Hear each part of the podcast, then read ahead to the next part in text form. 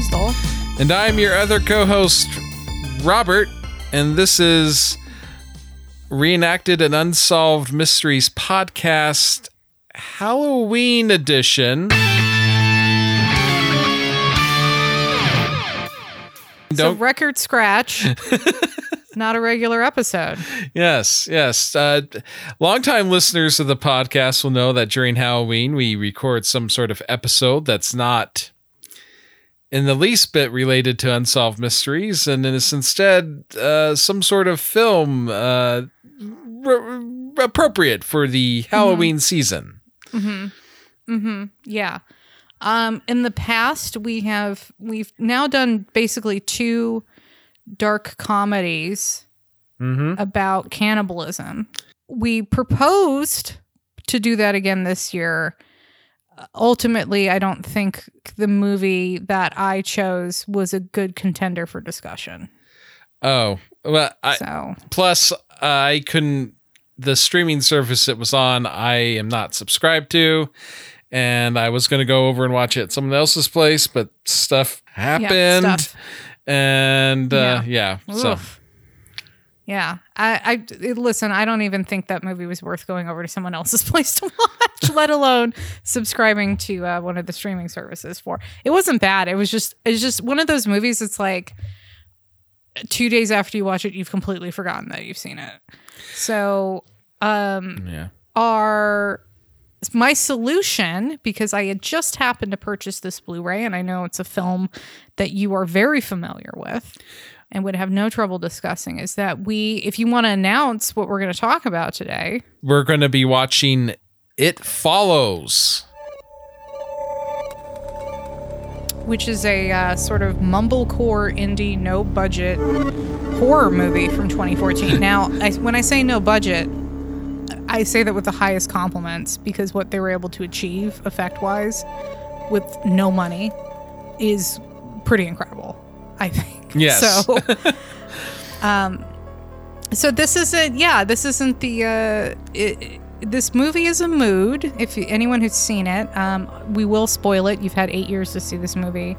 I think it is pretty widely available uh, for rent. I don't know that it's free anywhere on streaming because that's why I bought the Blu-ray uh, because I got frustrated because I wanted to watch it, so I just bought the Blu-ray. But uh, yeah, it's uh, it's not even an A24 movie. I mean, it's even more indie than that. And it was kind of um, if I recall, when it came out, everyone in 2014 was talking about it though. I remember. Uh, everyone has seen this movie. It was it was really a hit when it came out, if I recall. I I, rem- I remember it uh, getting discussed a lot, and it was actually a number of years before I saw it, uh, so I didn't realize how much I would love it. Of course, at the time, having not seen it. Robbie, one of the reasons I proposed this movie, other than having just bought the Blu ray to use, I recall that you had once described this movie as your ASMR, that you'll just like put it on in the background, Yes, something relaxing, uh, which is super weird because this is not a relaxing movie. Well, yeah, it. I you're you're not incorrect. I it, it the well, the thing is is I kind of feel like if you remove the supernatural entity from this film and kind of maybe uh, you ma- made some softened up some stuff like the the drugging and uh, whatnot. Um yeah. you what what you would have is like a really atmospheric like coming of age tale about like a group of friends who are they've they've just recently all left high school and you know and this it's a it's a late summer early fall sort of film um and when when they go to the beach uh, the beach house later on i mean to me it's just like if you remove the supernatural entity from this film, you would have something more akin to, um, you know, uh, what was that movie? Licorice Pizza. but maybe with a yeah, I I would say I probably enjoy this movie more right. Licorice Pizza. Well, no, which yeah, is saying a lot. Me being a, a Valley girl and a big time fan of Paul Thomas Anderson, I think this this does a lot more with a lot less Right, right. Well, than something like that. As far and I think I totally agree with you. It is a coming of age story because and it's it's well, let me get into the synopsis really quick. Yeah. So if people haven't seen the film, you don't want us to spoil it, maybe stop listening, go watch the movie, come back. It is it is totally a movie worth watching and I say that unironically. Yes. It is it is a fantastic film, but um it's also very scary to me.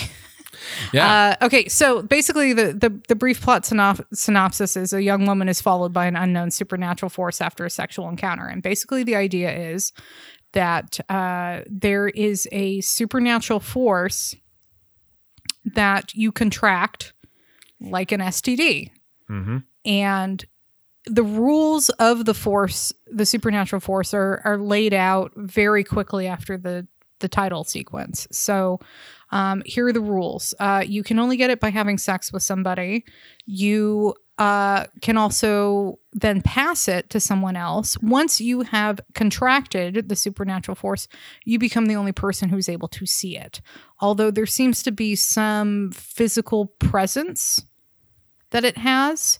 Uh, later in the film, people who can't see it are able to interact with it in Mhm. some ways. Um, it can change form. So it can be your mom, it can be a total stranger, it can be your dead grandma, it can be any of these uh, things. It is not ever a monster. It is always a human being, and uh, it walks. So the idea is that you, it is always walking slowly towards you. It never runs. Um, it's slow, but it's not stupid, as one of the characters in the film says. So you, um, you know, you can get in a car and drive away from it, and basically buy yourself the time from wherever you drove from to wherever you are now, and how long it takes to walk between those two places. Yes. Uh, so is that is that about accurate? I'd say Is that's what's going on here. I'd say that's a pretty comprehensive explanation of what this entity is and what it's up to. Um, I mean, if we one could spend hours sort of pondering the uh the the you know minutia details of like you know what constitutes sex for it exactly? And you know does it walk underwater or would it board a plane if you went international? But uh th- i mean those those are you know getting in the weeds sort of things. I think you you described the the you know the, the all the all the sort of attributes of this entity. Um you know it, it's uh yeah, yeah. It's those are the those are the rules that are explicitly put out in the movie. So yeah, I was always as I was watching this, I'm like, well, I mean, is it a fluid exchange? Do you have to finish to get and it follows? Who has to finish? Is it only heterosexual sex? Is you know what I mean? It's like, well, yeah, you could you could get caught up in what all the actual trans transferring properties are of an it follows. Yes But I think to get caught up in that, you're right. It would be kind of missing the point. So the main character is a young woman named Jay, and all of this takes place in the uh, su- suburbs around Detroit. Mhm. Um, now, trying to maybe even more interestingly than trying to decide how an it follows is transferred from person to person is trying to decide what time period yes this film belongs in. It is very intentionally ambiguous. Right. This is another popular like point of discussion because there's such a Yeah. mishmash of uh not just technology but aesthetics, uh vehicles. Mm-hmm. Um you get a good feel for what the tone of this is is when um uh Jay uh she walks in to the house her house um at one point and her friends are watching uh, a movie on a really old TV, but one of them is, has like a little clamshell, I don't know, um, tablet reader type thing. Yeah, like an e-reader thing. It's Yeah. just it looks like a makeup compact. Hmm. Yeah. Yeah. And I mean, I think obviously from my understanding, I think the, you know, the director did that to sort of like make people feel dislocated. You know, you, you don't even know what time period you're in. So good luck uh, feeling at ease at all. But though, to be fair, I think if you went into a house that I lived in, you know, at any point in the last couple of decades, uh, you would probably see like about 40 or 50 years worth of right of um uh, technology. I mean, them having like the newer TV on top of the even older TV, that's Right. that's like a to- Right. that's totally something that that's existed in in my household from one point or another. even the cars uh the main cars that are featured are like old station wagons or two door uh i think there's a convertible or something and it all seems like sort of late 70s big american cars but then on the street you can see there's more modern looking cars i mean it just i it was done in from what i read it's it was done very intentionally by the director uh, david robert mitchell to um, keep keep it out of time Yeah. and i think where you know other sort of teen slasher it definitely harkens back to like halloween and all of those original uh movies from the 80s in sort of tone Yeah. and how it looks and certainly the the score of the movie it's like heavy synth music mm-hmm. uh, simultaneously the first scene of the film you see a woman or a young woman uh, calling her dad on a cell phone Yeah. you know so it's Yeah. like well where, where when is this movie um i th- and i think it and not being able to place it at any time makes it even more disorienting and unsettling This is not a firm uh, time. Uh, it's it's just sort of this. I mean, it, it's what you might expect. The sort of logic you might get out of a dream. And I've and I've always felt this this movie has a certain dreamlike quality to it, and it's probably aided by this, um, by this aspect. i will say I, there's every choice that is made in this movie is done with a lot of thought and intention and that is not something i think i'm used to seeing in this sort of like teen genre type movie Yeah. um Well, i will also say what's that no, no, yeah, because those teen genre movies are crap. So, uh, yeah. Yeah, I don't. The the interesting thing I real I realized just now is that um, we covered Ravenous two years ago, and then Eating Raoul, which were both uh, very aware of what kind of movie they were making, and they were making dark comedies. Those were not serious films, and this I think this is really the first time we're talking about a movie that I would call like a serious film. Right. Absolutely. So I'm a little lost because I don't have anything to like riff on here. There's nothing funny about this movie at all. oh, I don't. I don't know. I, I find a few things in it pretty hilarious. Well, Robbie, maybe you can maybe you can take us through sort of like the plot. So I set up the the rules of it follows, but maybe you can take us kind of through what happens here in this movie. Yes. Well, um, as you mentioned, the protagonist is a young woman named Jay. Uh, and she's been um, going out on a. She's been dating this guy named Hugh, who's kind of like um, you know, fairly strongly built looking like guy. Um, and she has uh, she has a collection a trio of friends uh, or, or siblings and friends. Uh, what was it her sister is Kelly, and then Mhm. I don't know. I guess maybe they're sort of mutually friends of both Jay and Kelly's. Um, there's a young Yeah. woman named Yara. They're just like neighborhood people. Right. They just are in the neighborhood. They grew up together. They're inextricably linked to each other's lives yeah, yeah, exactly. in that way. That yeah. I think that's an excellent way of putting it. Yeah. So there's a young woman named Yara. She of the um, makeup compact e-reader, and uh, a Mm-hmm. guy named Paul. Um, who uh, I'm not the first person to have the thought that he may in fact be the true villain of this film. uh, um, and then uh, so Jay, yeah, and then of course there's across the road neighbor Greg. So Jay and Hugh have been dating uh, for an undetermined amount of time uh, by the start of this film, and eventually this uh, leads to after engaging in um, intercourse, uh, uh-huh. Hugh uh, dr- uh, dr- gives Jay the old rag soaked in some sort of uh, thing and knocks her out.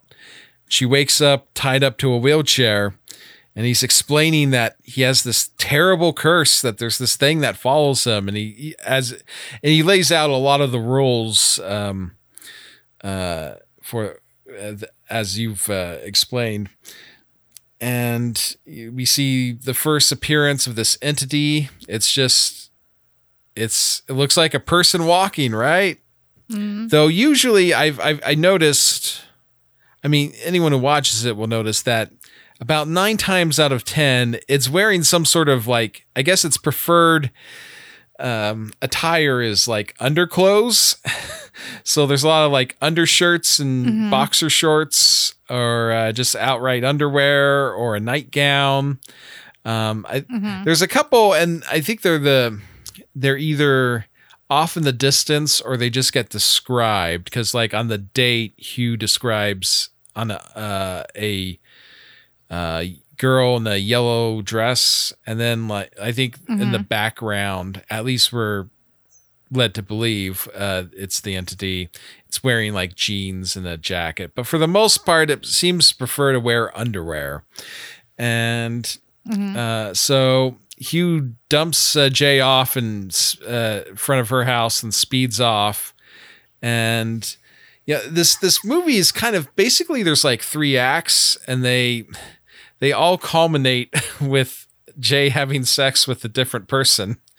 Um, you know, the first act where we get everything kind of established is uh, is with Hugh, and then the the next act is her trying. You know, she she slowly begins to realize this thing is real. Like she sees some old woman in a nightgown on her college campus. I think that was supposed to be I think that was supposed to be her dead grandma. Oh, really? Okay. Yeah, because there is this immediately preceding that. So what happens is Jay gets dumped uh, after well she's not raped it was consensual but after she was drugged yeah um, hugh dumps her off in front of her house mm-hmm. because he he truly has no desire to r- directly harm her yeah. He just wants to be free of it, whatever it is. And so he dumps her. And so then her parents call the police and whatever. So, um, you know, uh, uh, you know, the police go to investigate the site where she was tied up and all that sort of stuff happens, but nothing really comes of it because it wasn't a rape.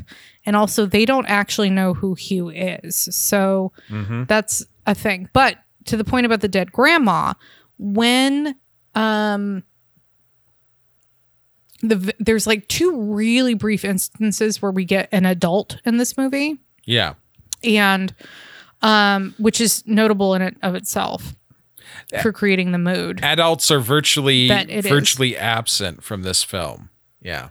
Yes. Um put a pin in that. But one of the moments where we do actually see Jay Jay's mom is that she is it's sort of like in the background over the TV she's talking with someone about what happened to Jay mm-hmm. and how terrible she feels for her, but she also doesn't really understand what's going on. And is that's kind of happening, that noise, like almost all of the adults are like muted down in this movie, almost the way they are in like Charlie Brown. Yeah. Or peanuts. It's funny you mentioned They're, that. I, I had, uh, in reviewing uh, this film, uh, rewatching it in, in preparation for this, Crystal, you're not gonna. Yeah. You're, well, you probably will believe me, um, and and believe what I'm about to tell you because it's me. when I was rewatching this film, there were periods of time that um, when the adults were speaking, I imitated the wah wah wah wah wah wah wah wah wah wah wah sound. The trombone or the trumpet or whatever with the plunger. Yeah. We were playing hangman. Studying? Oh, yes, ma'am.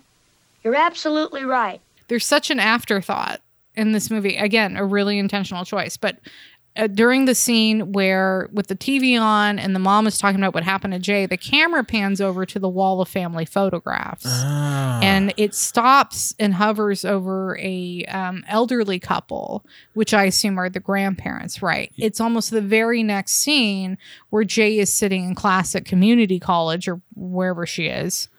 Um, she starts to look out the window and very slowly coming towards where she is is what you can kind of make out as an older woman in a hospital gown. But as it gets closer, you know, I, I think the edit there is to imply she's seeing her dead grandmother I see. or her alive and hospitalized grandmother. I don't know, but I don't know if she's dead. But that I think that's the implication Damn, because of how they edited. damn, it. Crystal. I felt really proud of myself for some of the other like incarnations. I was like, oh, that's the neighbor kid, or oh, yeah.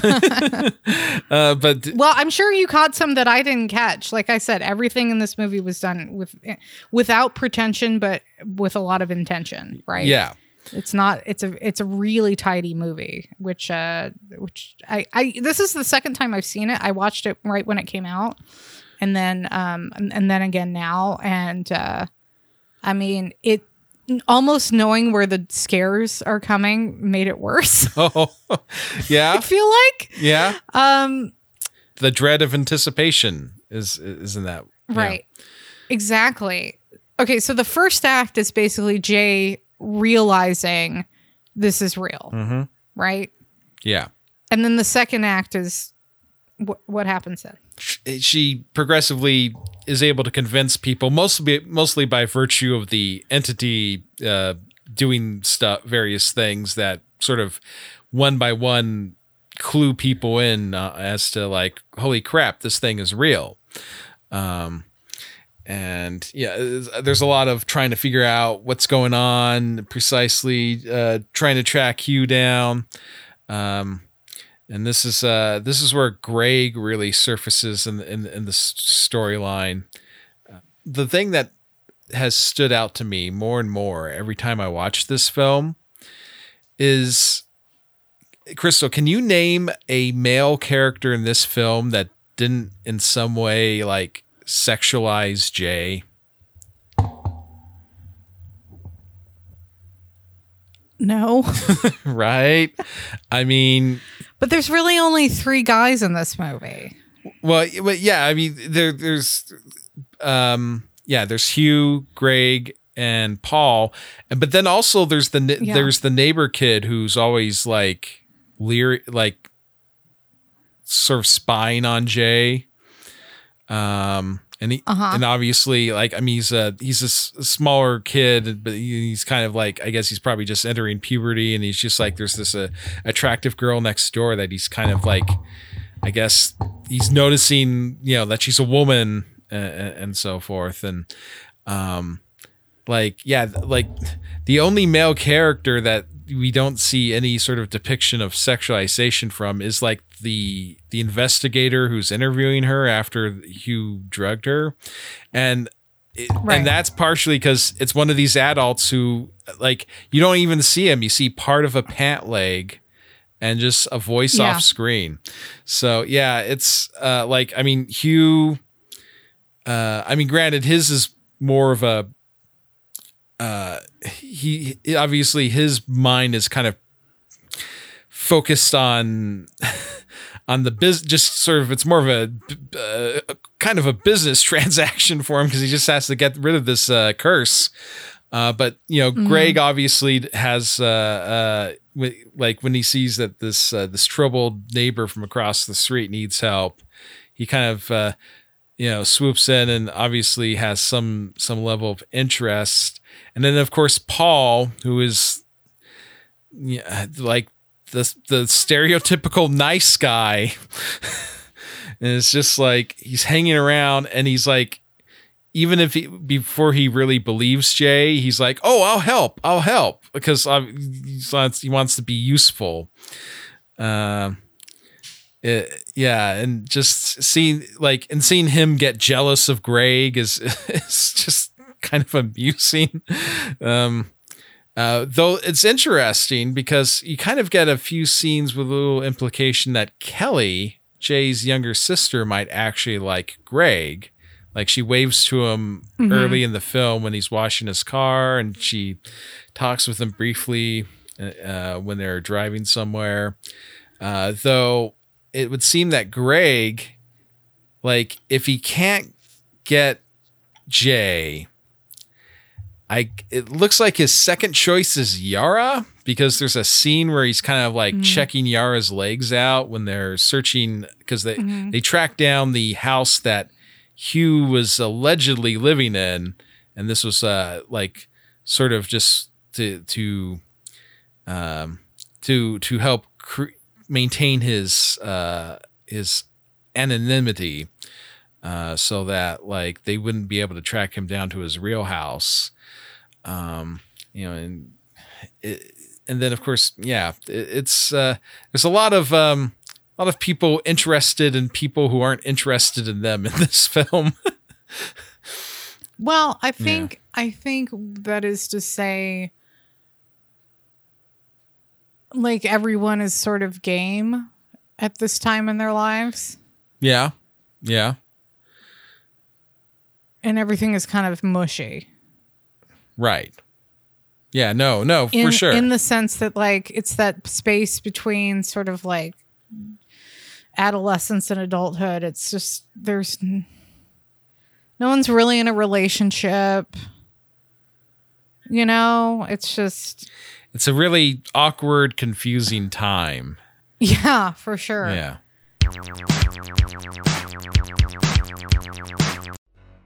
Pumpkin Spice Podcast is a place where all spooky podcasts come to live.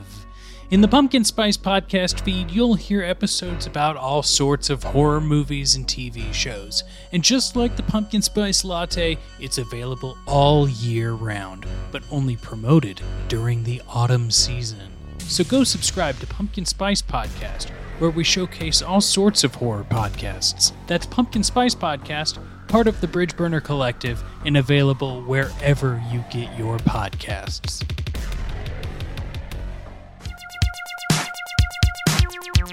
I was trying to get in the right headspace to talk about it follows tonight. yeah So I I got into my uh, junior and senior year yearbooks. okay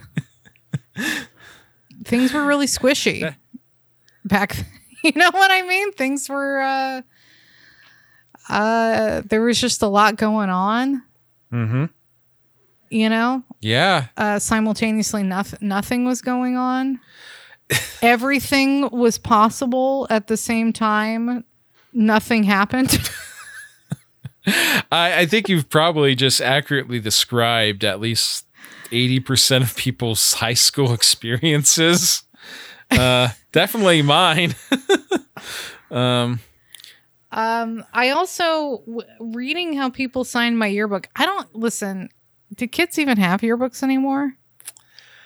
Because there's uh, there was nothing more embarrassing at the time than like p- like going up to somebody you kind of liked and being like, "Uh, "We some yearbook." Oh God, there was nothing more cringy that you could pro- po- possibly could have done. And then they would sign it like normal they would be like, "Hey, had a really great year with you. Have a great summer. Hope to see you around." It would be something totally casual and normal, and then you would spend the next year of your life trying to unpack if there was any chance there. You know, are you talking about someone specific? I'm sorry, I don't mean to, to, to, to delve, but yeah, but I'm I am just speaking about somebody specifically, but I think I'm also speaking to everyone's experience universally. Oh yeah, no, uh, of how like yeah, someone would be be doing something totally normal and sort of thoughtless at you just like hey have a great summer. Hope to see you around. Had a fun year this year. Bye. Like that's how everyone signs a yearbook um, that wasn't actually like you know a close friend or something. Yeah. and uh and then you and then you spend you know the next year being like huh. You know? Was there was there something going on there? Probably not. I can definitely and then you're almost 40 years old and then you're having an existential crisis about it all over again and then you have to record your podcast about it follows wow. Uh now i'm being specific yeah. but yeah it was just uh Well, But it's also like going back going back through it, kind of thinking about like who were the Pauls and the Gregs. yeah. Who are the Pauls and the Gregs? Who are the Pauls? And I'm like, oh, I feel like this person, this guy who like left his phone number in my yearbook probably was a Paul. He was trying to shoot up a flare like, "Please call me." yeah. I never called that guy. it wasn't it like literally wasn't until I don't I won't name names, but it literally wasn't until years later when he like hit me up on MySpace or Facebook or something where I was like, "Oh, this dude had a crush on me." And I was like completely unaware of it. And then I forgot about it again. And then I saw him at a friend's wedding a couple years ago and I I was w- at the wedding with my now current husband and I just feel like he died a little bit inside. Oh and I showed up with another dude and now I'm like put no this is how oblivious I am. I'm like oh my god this guy left his phone number in my yearbook. And I didn't I it took me two decades till tonight to realize that he was like down bad for me. And I just didn't even I you know, he was cool. Yeah. I know, hey, he was a cool guy, but I was just like you know, he was like not even a Paul. Cuz I was too busy like trying to like get with Greg, you know what I'm saying? Right. Right. No, exactly. Just. Paul's and there's just Paul's and Greg's. And then but honestly, most of my dating life has just been Hughes. Like, do I even know your real name? oh god. Did you just give me a supernatural STD? Yeah, that's what life is. Uh, you know, you, you, That is, you're- hey, you know, you're either a Paul, Greg, or Hugh. Yep. um, well, I think I think as you said, you're you're you're you're describing something that while you're describing a specific uh, circumstance involving you, it's you're also describing something that can. I mean, you're gener- you're you, you it's an experience that we all have. Like I've often thought back on. I wish I, I knew a lot of more stuff in hindsight. Uh, I feel I feel I was like I was pretty freaking oblivious on several Yeah. things uh, in my late teens and early twenties, and Yep. yeah, yeah. If uh, Same. Absolute same. right, Absolutely the same. I mean, literally figuring it out tonight. I'm like, oh my god, this guy has had a crush on me, and then he like once. I don't think he was obsessed with me, but I think when he had the opportunity to get my attention, he took it. yeah, In the years since, I don't. I think he has gone on with his life. right, I think he's okay. good. You know what I mean? But I'm like, oh, oh, I like didn't know that. And then I started flipping through the other, you know, flipping through the other parts of my. Also, people really seem to think I had some kind of drinking problem in high school. um, based on what they wrote in my yearbook, because maybe I went to a party one time and was drinking. Oh, I see. Okay. Well, well, well, I mean, not to say I didn't drink. Like, I'm not. I know my mom listens to this. She knew that I did, but I, it seems like people thought I was drinking a lot more than I was. Are- to be clear, I graduated from high school and went to college. I had my life together. Right. like, well, what, what were people writing like, Crystal, get help? You're not in this no, this it was just like, "Hey, sober up, sister." I don't know what it said. It was just like, like somebody drew a fucking Absolut bottle of vodka, Okay. an Absolut bottle of. I'm just like, what? Y'all thought I was drinking a lot more than I was. Yeah. Like most of my Friday nights in high school were spent watching like Gilmore Girls with my mom. Y'all need to calm down. Well, what, what, so I was like not partying that much. Yeah. yeah. so. What, what- what's that? Um, what's that thing Mark Twain said?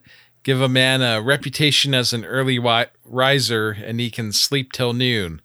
Um, so uh, apparently, that party must have just disproportionately made up uh, a lot of these people's perceptions. I guess.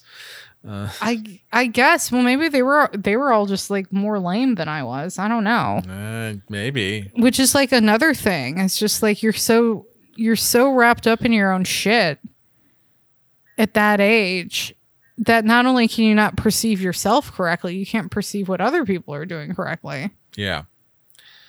Yeah. Anyway, it follows. It's funny you mentioned yearbooks because that's how they use. That's how they tracked Hugh down. Because when they were done searching his, um, Beautiful segue, Robbie. Thank you for Thank saving me from that pit of despair that I you're welcome. going in. That's what I'm here for. After they search Hugh, Mm. Hughes's um, So good. is is uh, his false house where he was just sort of hiding out on a mattress and Yeah, and wanking a lot. One presumes to tr- no, there was a lot of porno mags and a lot of dried tissue paper yeah, I fe- found. I feel like I mean, I don't know about He- I think he was trying to get. I think he thinks it was like like if you ejaculated enough, you could be rid of it or something. I think you know before he really realized what was going on here. You know, in, I guess in between implementing uh, parts of his uh, plan to pass the curse on to Jay, I mean, what else you going to do with your time, right? Like maybe it's worth a shot uh, if I just maybe I can get this entity Yeah. to follow this this tissue around. Um, Yeah. because yeah, Well, it's also it's also really interesting because there's a bunch of like cans and stuff that he'd hung up around the windows right, of this dilapidated house. Like he had all these traps to hear it coming for him. yes, So, like I said, it had a physical manifestation, even if other people couldn't see it. right, It interacts with the environment around it. A door can stop it, basically. not not for long, but know. yeah, it can.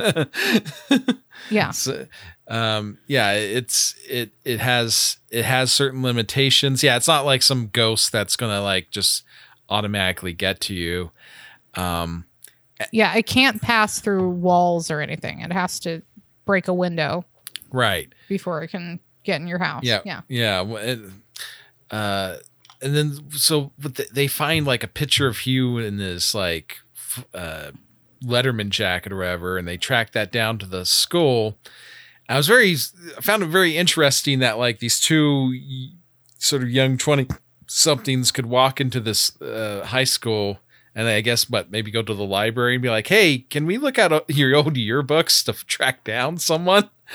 And the librarian uh, or school staff member apparently had no problem with uh, accommodating this. Um, uh, and then Yeah. That was weird. yeah, I I, I felt kind of a little at, uh, uh, like I mean that's like the the one thing that like struck me as um you know aside from supernatural entity as the like the most unrealistic part like I could more easily get behind cuz not this um obviously this whole podcast is spoilers but the the the the, the climax or, or the or the penultimate moment of this movie takes place at a public poll but and you know you, you stop and you're like how did they gain entry to there without like setting off an alarm or something? But that i can rationalize like i figured you know maybe paul worked there one summer not as a lifeguard of course but at like the concession stand and he just knows how to get in through the back or something um but yeah just very strange but yeah they use that information uh, to track Hugh down. Hugh further explains, uh, elaborates on on the situation. He, I mean, yes, it's shitty that he passed it to Jay, but he himself is also a victim because uh, he was Right. describes being at a bar, had what he thought was a one night stand.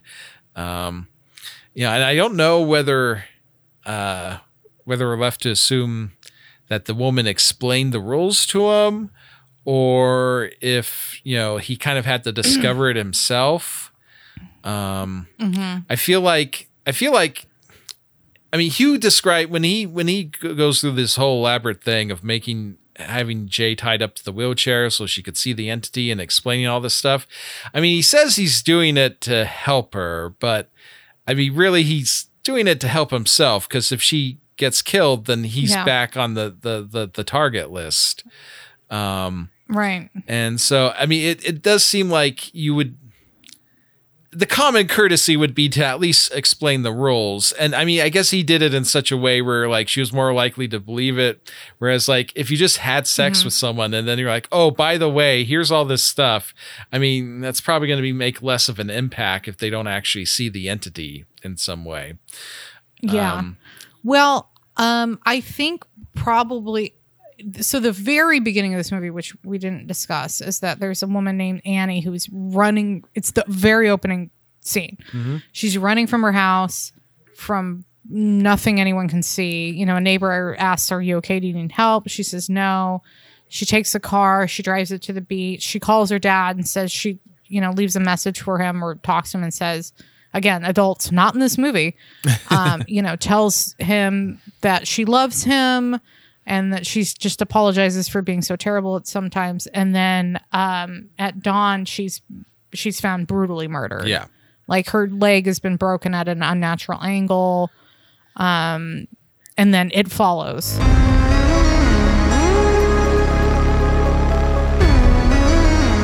That's the title sequence. And then we're then we're on the date with Jay and Hugh. So presumably Annie may have been the last person or one of the people that Hugh because it, sounds, it seems like Hugh's been dealing with this for a while, right? Yeah. Hugh made may have hooked up with Annie, right? Mm-hmm. Annie dies because Hugh just didn't explain what was going on or maybe didn't understand it. Hugh hears about what happens to Annie and then realizes, well, the next person he's got to tell them what happens because now this thing is back coming for him. So I think Annie might have been like the precursor to Jay. Yeah, I'm glad you brought that up because that was that, that's something I've often wondered uh, with this film. I've speculated like what, what did was it Hugh who gave it to Annie?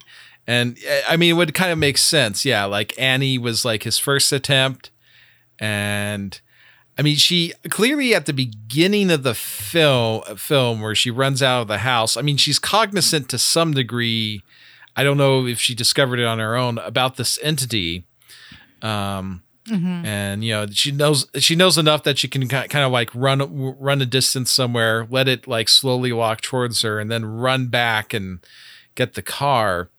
But yeah, it, it does kind of like it gives the impression that yeah she like if Hugh had slept with Annie and maybe he told her some things or whatnot and whatever he he did not give he did not do as thorough a job uh, as he did with Jay and it it's kind of like you know when it started coming back after him it's like oh well I guess I gotta really hammer it home to the next person I give this to um Yeah.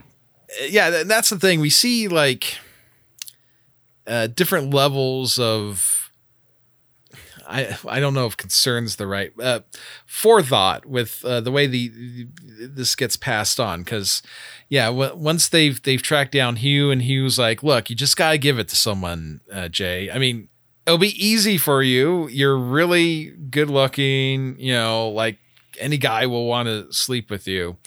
And you know, Jay's not certain she wants to necessarily do this, so Greg takes them to his his parents' beach house, uh, I guess on on the coast of the, the one of the Great Lakes, and you know they kind of hang out there. Uh, And this is like one of the um, if there was just a movie that was just this, like you know, like five young people hanging out at a beach house and spending their their early fall there. I'd, I'd, be, I'd be totally down for that movie, you know. Um, uh, but then the eventually the entity catches up with them, and I love the I really love that like it chose to to imitate Yara, um, for this uh, for this particular attack. Uh, and we, you, you get that great scene where eventually you see Yara is actually out on the lake on, on her flotation device, and you're like, oh, that's. I mean, you kind of already suspected as such, and um, you know this uh, this leads to like uh, you know uh, the situation eventually escalates to Jay running out, uh, getting into the car and driving away. Uh, abandoning her friends, but they're not really the ones who are in danger, so it's not really a super shit move. And she was scared. She ends up almost hitting Mm-hmm. someone, driving off a road, and ended, go ending up in a hospital. Uh, and it's kind of like by this point, like I mean, she believes the entity's real, uh, you know, totally, and she's really dreading it. And they the the scene where like there's like a there's a, it turns out it's a nurse, but someone's she hears footsteps down the hallway, and just the dread of being stuck there on that bed. Um, uh, she's like, she's like, yeah, I gotta, I gotta sleep with someone. I gotta, you know, I can't. So uh, Greg is more than happy to accommodate her. Um, yeah, Greg is Greg knows that something Jay's scared of something, but he doesn't believe. right? Yeah, he definitely does not seem to be a believer. I mean, he ha- and he hasn't witnessed some of the like by now. Her friend, all of her other friends, that like they've seen her like her being pulled up by her hair. Uh, Paul has tried hit the entity with a chair and been knocked back. They've all seen it like Yeah, smash. Paul Paul got knocked the fuck out. Yeah. he got thrown Right. across the beach. Total. That's that sequence on the beach. Oh my god, I'm getting chills just thinking about it. Um, Yeah, and Yeah, where her where where you see Yara or the it who's supposed to be Yara slowly walking, but everyone's just very relaxed. right. They're having a very relaxed time on the beach. They're just enjoying themselves. And to see it slowly coming, and then eventually um, it gets Jay by the hair. And so, what her friends see, what we see, is just her hair and her head getting yanked back by nothing. And, uh, you know, Jay jumps up, not Jay, I'm sorry. Paul jumps up and hits it with a chair successfully. Again, you can interact with it, it is there Yeah. um, and then he gets like psychically pushed like acro- completely out of frame Yeah. yeah they run into the boathouse that's there um, jay's terrified whatever it is is breaking into the boathouse um, but somehow greg do- is i don't remember what happens with greg but greg isn't really Yeah, he he was he was he was uh, off in some bushes pissing. was peeing or something. Yeah. he was he was peeing so he wasn't like in the action so when he comes back he just like doesn't really know what's happening Yeah, he comes back and Jay's So he doesn't believe. Jay's just shooting a gun into the Yeah, yeah, yeah. She's shooting the gun that um, was in the boathouse out at um, whatever it is. But yeah, so she, so like you know, she drives off with the car. She en- she ends up with a broken arm in the hospital. Her, uh, uh, she invites Greg to enter. I guess uh, that happens. Yeah. We and we get like a cut to like uh we don't hear any words because just the music, but Greg hanging out with some uh, younger girls or something, and with Yeah. possibly the Yeah. implication that he was passing it on to them. Uh, if he believes it, or or trying yeah, to. yeah, Or he maybe he was just trying to smash. I mean, again, this is like there are no relationships, there are no boundaries. Everyone is game. Right, because that's the Right? Yeah, I mean, either interpretation is valid because Greg does not seem to really believe in this thing. So it's entirely possible that if there wasn't like if he wasn't told like, oh, there's this entity that follows people's uh, who sleep with it. It's entirely possible that he would have been present at that location uh, in in that scene doing the exact same thing regardless. Um, yeah. So, but and event, but eventually the entity catches up to Greg, um, and uh, Jay witnesses his demise because she runs over to his house to try to warn him. Uh, I thought it was really really Yeah. interesting. The entity was appearing as Greg when it was walking up to his house, and then when it when it was outside his bedroom door, it was disguised as his mom, which is just I mean, there's few things more terrifying than the idea of like something that looks like your mom wanting to have sex with you. I no guy, no guy wants that. There is a lot of nudity in this movie. Mm-hmm. And it's None of it is sexual. no, no, it's it's very like I feel very uncomfortable with uh It's almost cli- it's almost clinical. yeah. you know the way that i mean the the very the the it follows breaks at the very beginning breaks into jay's house and is a uh young woman urinating on herself Right. um later you know greg's mom is has her her robe open exposing her breasts but in a very sort of like cadaver like Yeah. way. Um, yeah, there's there's a couple of times where the where the it follows this. You you're right. It's it prefers to be in pajamas or some state of undress.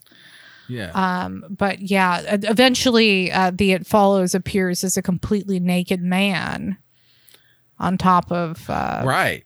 the roof of Jay's house. Yes. Yes. Um, p- you know, pee pee out and everything. It's not sexual though. I mean, that's the thing. It's just very clinical. It's like it's like a dead body almost. Well, yeah. Well, I mean, like when you're wearing like hospital gowns, you, you it does put you when when there's hospital when it's wearing hospital gowns, you, you're put into a a clinical s- state of mind, right? right, right. Yeah. But e- but even so, it's like it's like um the state of undress is not seductive and it's not meant to. Oh be. yeah. No. At no point is You any know? of the ways that this entity has depicted itself in any way, um, in any way, uh, like like you say, arousing or or or alluring. Yeah. For a movie uh, kind of about sex, it's not sexy uh, at any point. No, very much. not at all. Uh, like, all, like even the depictions of sex between the human beings is kind of it's always all it's always awkward and uncomfortable looking. yeah. Whether it's Well, yeah, when it ha- when it happens with um Greg and Jay in the hospital, she's just kind of like looking over to the side like almost sort of guilty but also kind of just bored, like yeah, let's just get this over with. yeah, You know? yeah, f- totally. Um, and what I what I what I found really interesting, of course, is after she witnesses Greg get expired, she she gets in the car and drives just drives as fast as she can, as far as ways she can. Uh, she sleeps uh, overnight on on the hood of the car. Um, and when she wakes up in the morning, she uh, she's along the coast, and there's a, a boat with like I guess two or three guys on it. And she walks up to the shoreline, and I I thought this was always I always found this very um watching this moment like you could you know the struggle of like I mean she this thing is after her and at this point she's kind of just desperate right she's desperate Yeah.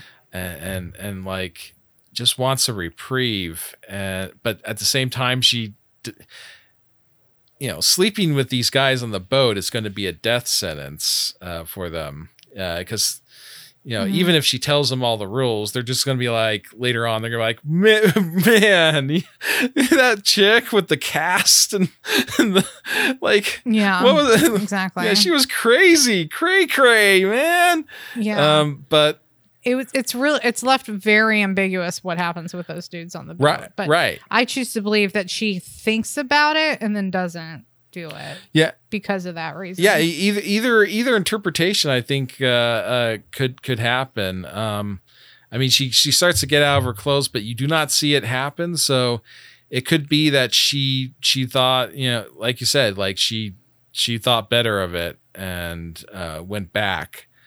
Um, and then this leads to sort of the uh, the the the penultimate moment of this film is like well, first of all, Paul comes over and standard nice guy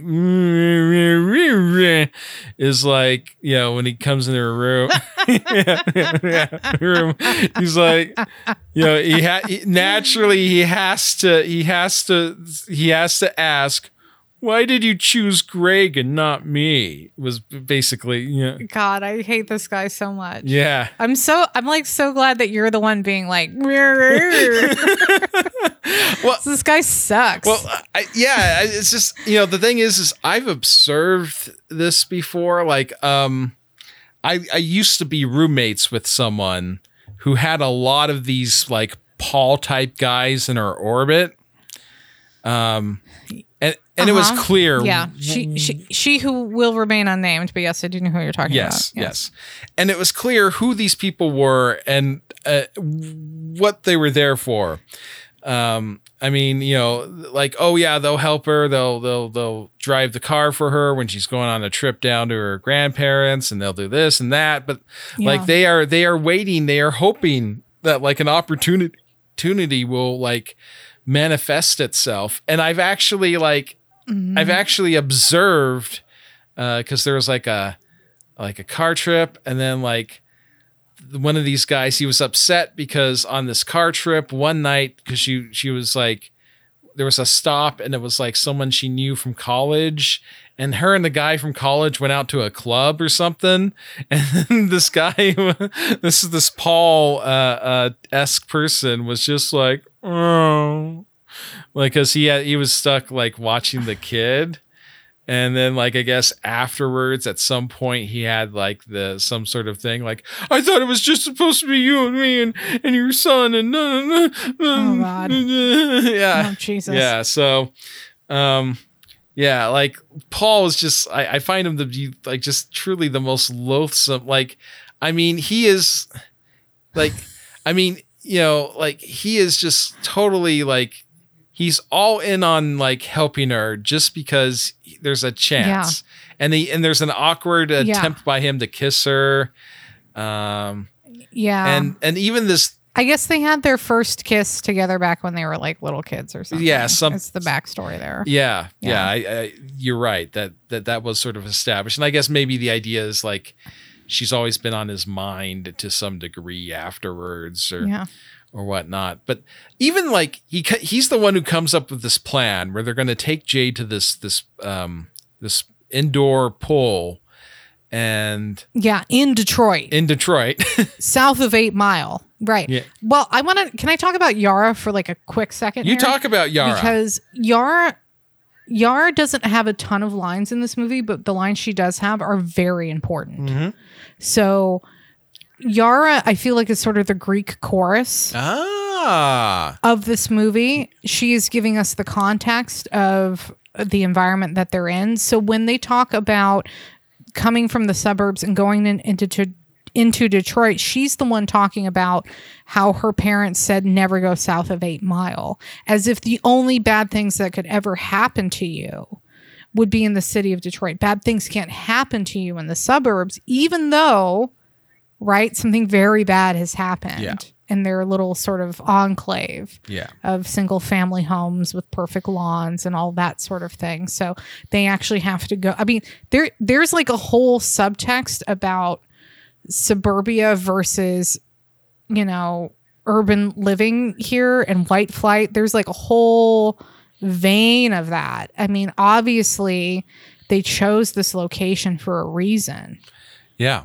you know suburbs and then detroit i mean there there's like a whole nother movie there that i'm we do not have time to get into but yara is at very key points in this movie uh, and then at the very end giving us s- some poetry some context to their lives um so i i think yara is actually like a to kind of ground this movie into some kind of reality yara's like that chorus. You know, she's got her little weird clamshell e- e-reader and she's like letting us know the score at various points in the movie. So um, That's a very good you know, point. having yeah. this- I, I feel I feel Yeah. you're cor- Yeah. correct because yeah, her lines are, are relatively few. We don't get like her talking about because she doesn't express any sort of interest, uh, romantic interest in any of the other characters. She doesn't talk no. so much about her past, but yeah, she when when she has uh, some lines, it's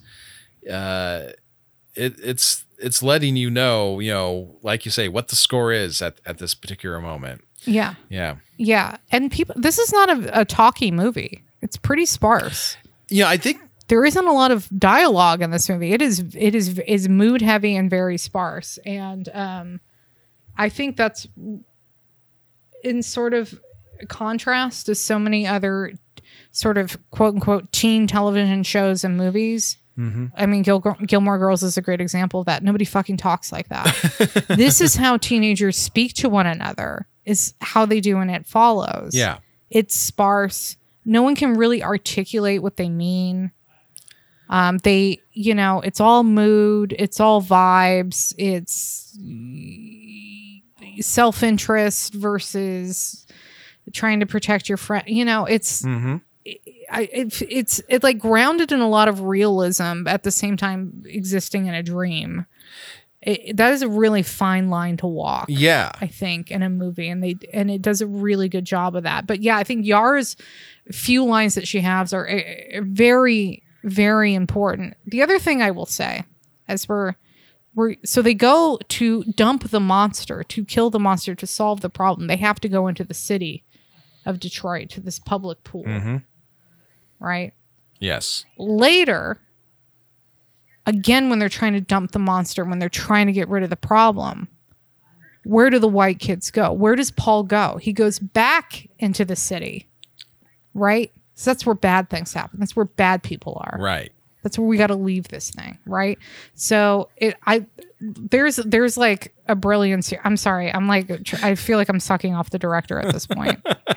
I feel kind of like an unabashed fangirl but like the second time i saw this movie i was like they did so much with a horror movie which are usually so thoughtless and so cheesy. Right. Incredible thought went into this. Every single choice, every single camera movement, the pacing, the music, all of it. Anyway, okay, so they get to the pool. Yeah.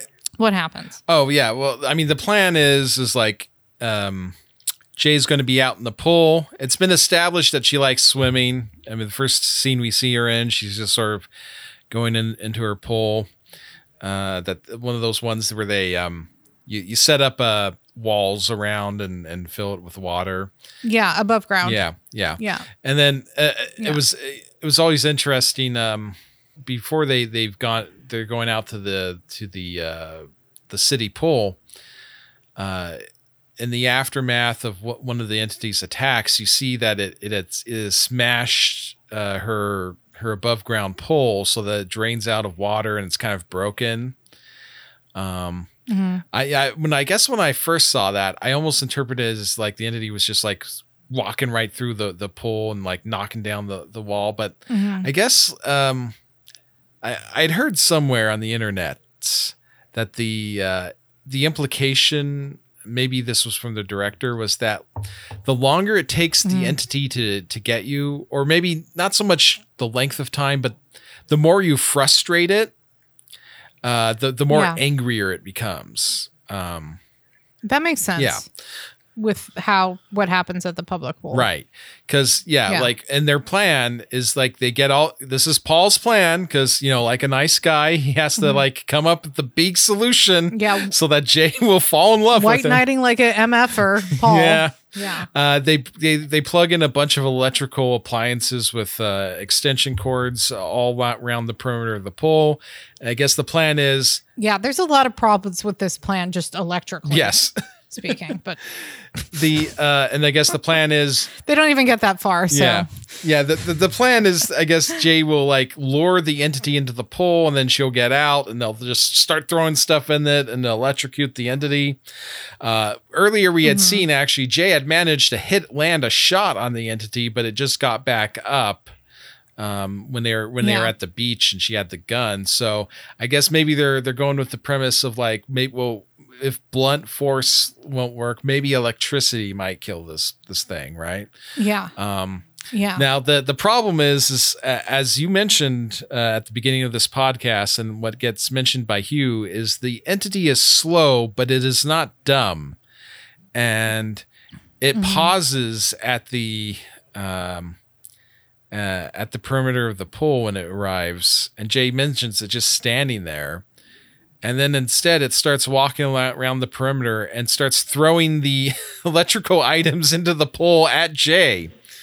Um, Now, it doesn't actually electrocute her to death. And I'm not an expert on electricity or, or anything. So I don't know if this is because, is it because maybe the pool is such a huge body of water that you would need a lot more current going into it? Like this isn't just a, a bathtub or, or something, right?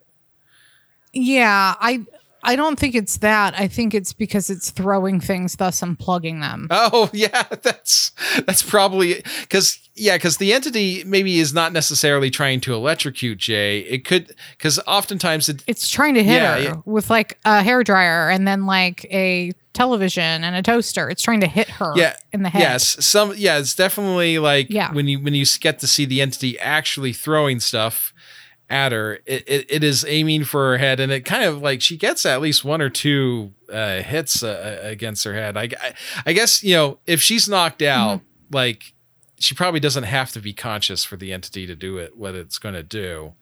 So Mhm. um the, the, this is probably it and it kind of it seems frustrated too when it's throwing these things like it's just like that's it. I'm just gonna knock you out right here right now. Enough of this you know bs sort of stuff. Um uh and then like so jay's friends mostly haplessly try to help paul who is probably the person last person who should be allowed to have a gun. Um uh he he he tries shooting the entity. Oh my god, you hate Paul so much. You hate him. I know. I, I can't. Like I can't. I didn't hate him this much. I thought he was kind of a weasel, but you like hate his dumb guts. Yeah. Yeah. Well, it's. I mean, I mean, it's just the fact. Like, yeah. I mean, I mean, I'm not really a big fan of of Greg either. I mean, he's also like he's just like, oh, you know.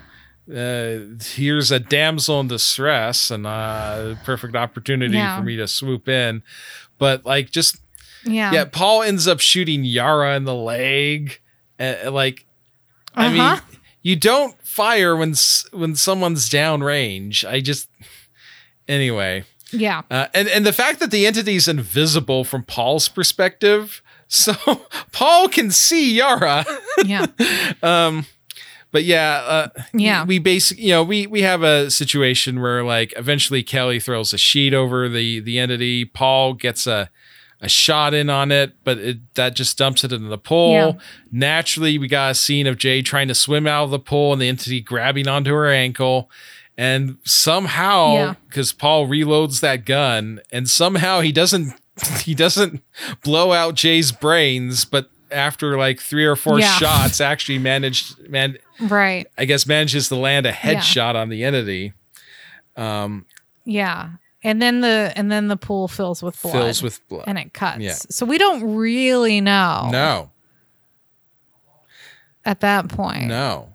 if it had been It's stopped. it, like this. The, this film has a lot of ambiguity around a lot of stuff. Yeah. Obviously, Jay uh, at this point she's not taking any chances, um, right. and she like Paul, the nice guy, the quote unquote nice guy. manages to like wait out long enough and she bec- like after she's Mhm. after she's expended in every other possible candidate she they have what is Yeah. like just looks to be incredibly awkward sex um yeah. like and afterwards they're both just like sitting there as if they're traumatized um uh it was it was clearly you know uh, considering the circumstances so uh we get uh like you say like you mentioned earlier they because Yara's in the hospital, she reads out a little thing from her clamshell. It's a nice little bookend because at near the beginning of the film, she was reading the clamshell, and Jay asked her like, "Hey, you know, uh, how is how's the the book?" And uh, Yara's like, "I don't know yet." And now at the end of the film, she does Mhm. like, and she she reads the the Yeah. the bit of poetry. Um, and our last shot is Jay and Paul walking down the uh, sidewalk hand in hand, and there's someone behind them walking in the same direction. Is it the entity? Maybe, maybe not. Mhm. And that's it. Follows. Yeah. yeah. I mean there there is there is a very brief scene where Paul goes back into Detroit Oh yeah. Sorry. trying to pick up a prostitute. Mhm.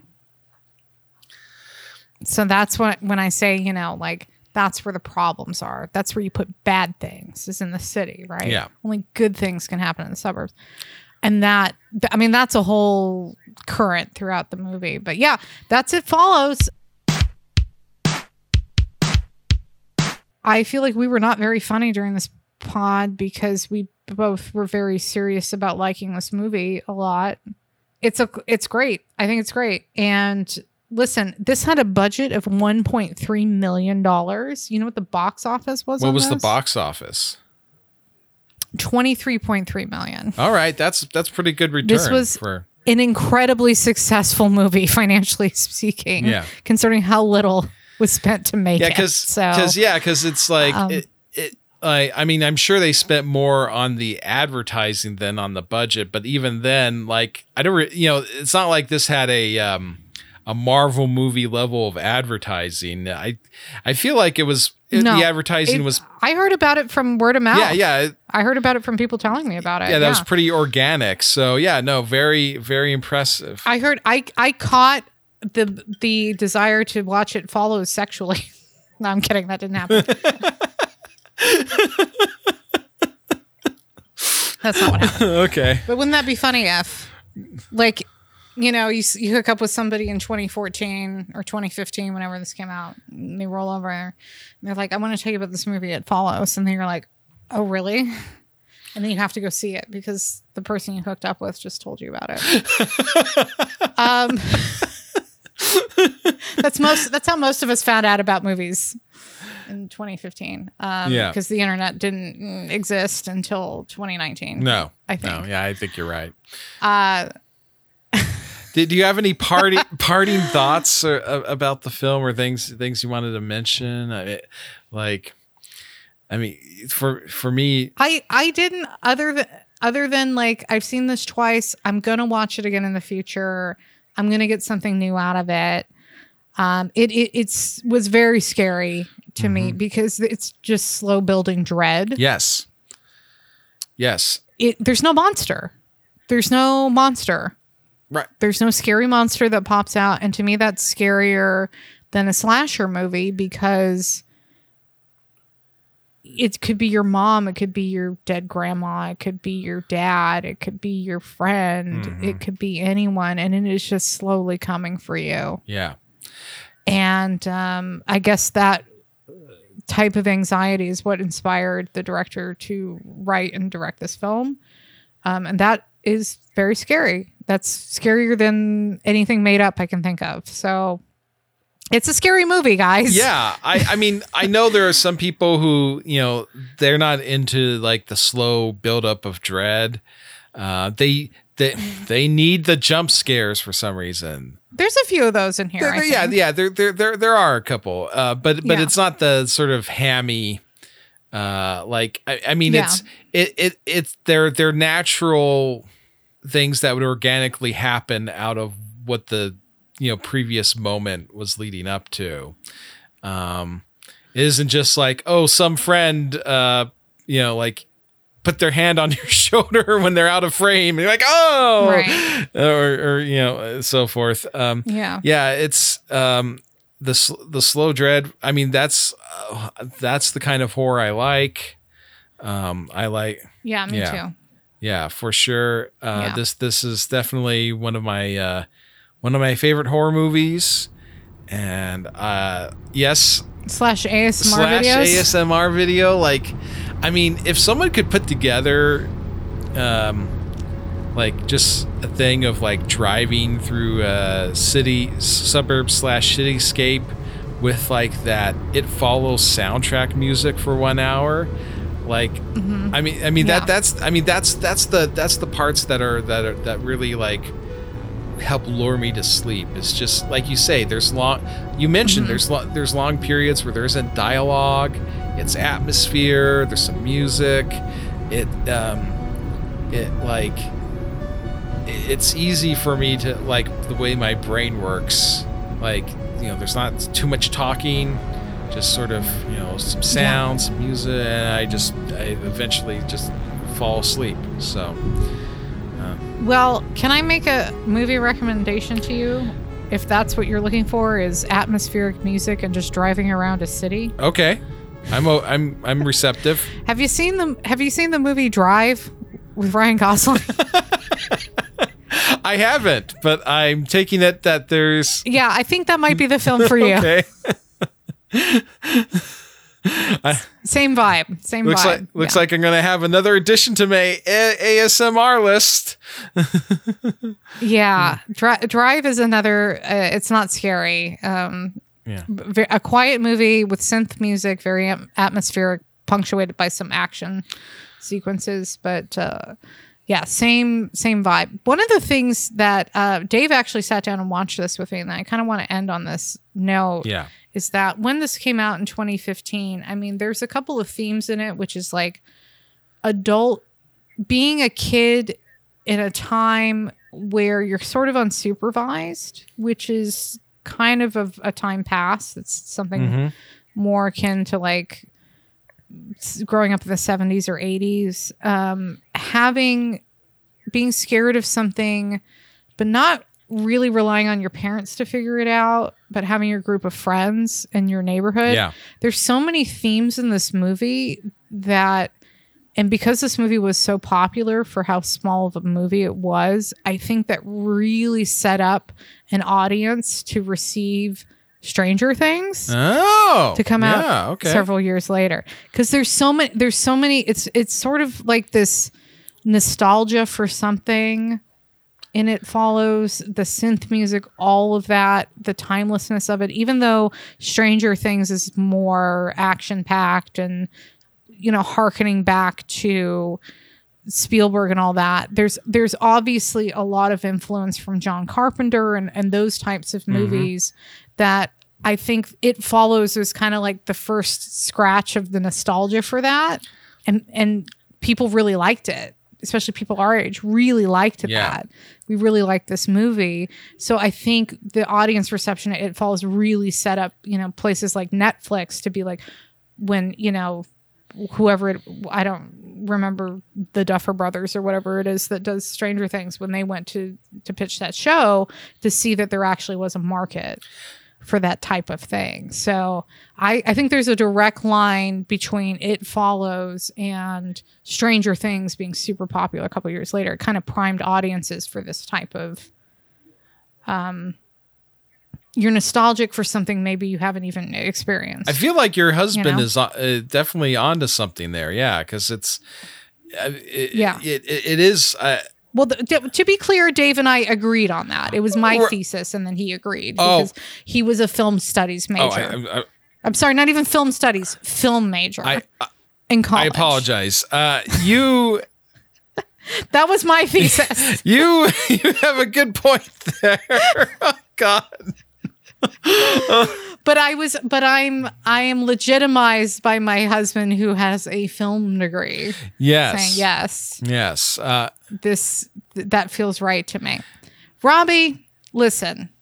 We have talked about this movie. Happy Halloween to everyone because this is going to come out uh, probably I think five days before Halloween, four or five days. okay. Yeah.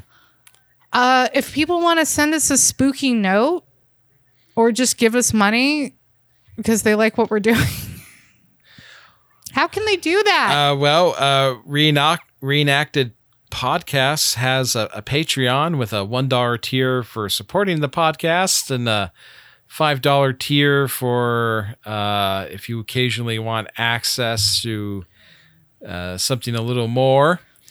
Uh, send us an email reenactedpod at gmail.com and then on Twitter we're at reenactedpod uh, Facebook, Reenacted Fans Podcast. And of course, please, please give us five stars on whatever music audio platform you use.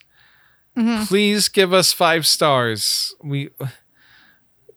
We're begging you, please. No, we're not begging. are we are we really that desperate? I feel like we're not. No, no, we're not. But I did it. Uh, but for comedic effect, we are.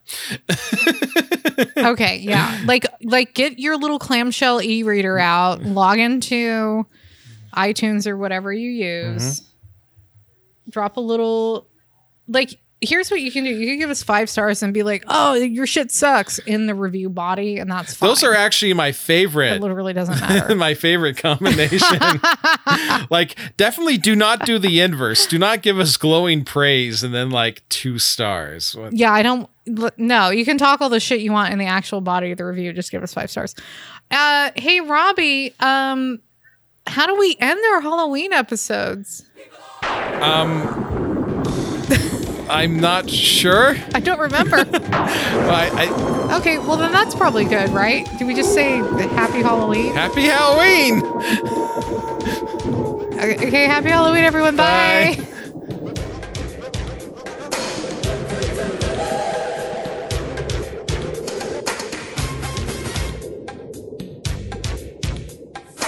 ha ha ha ha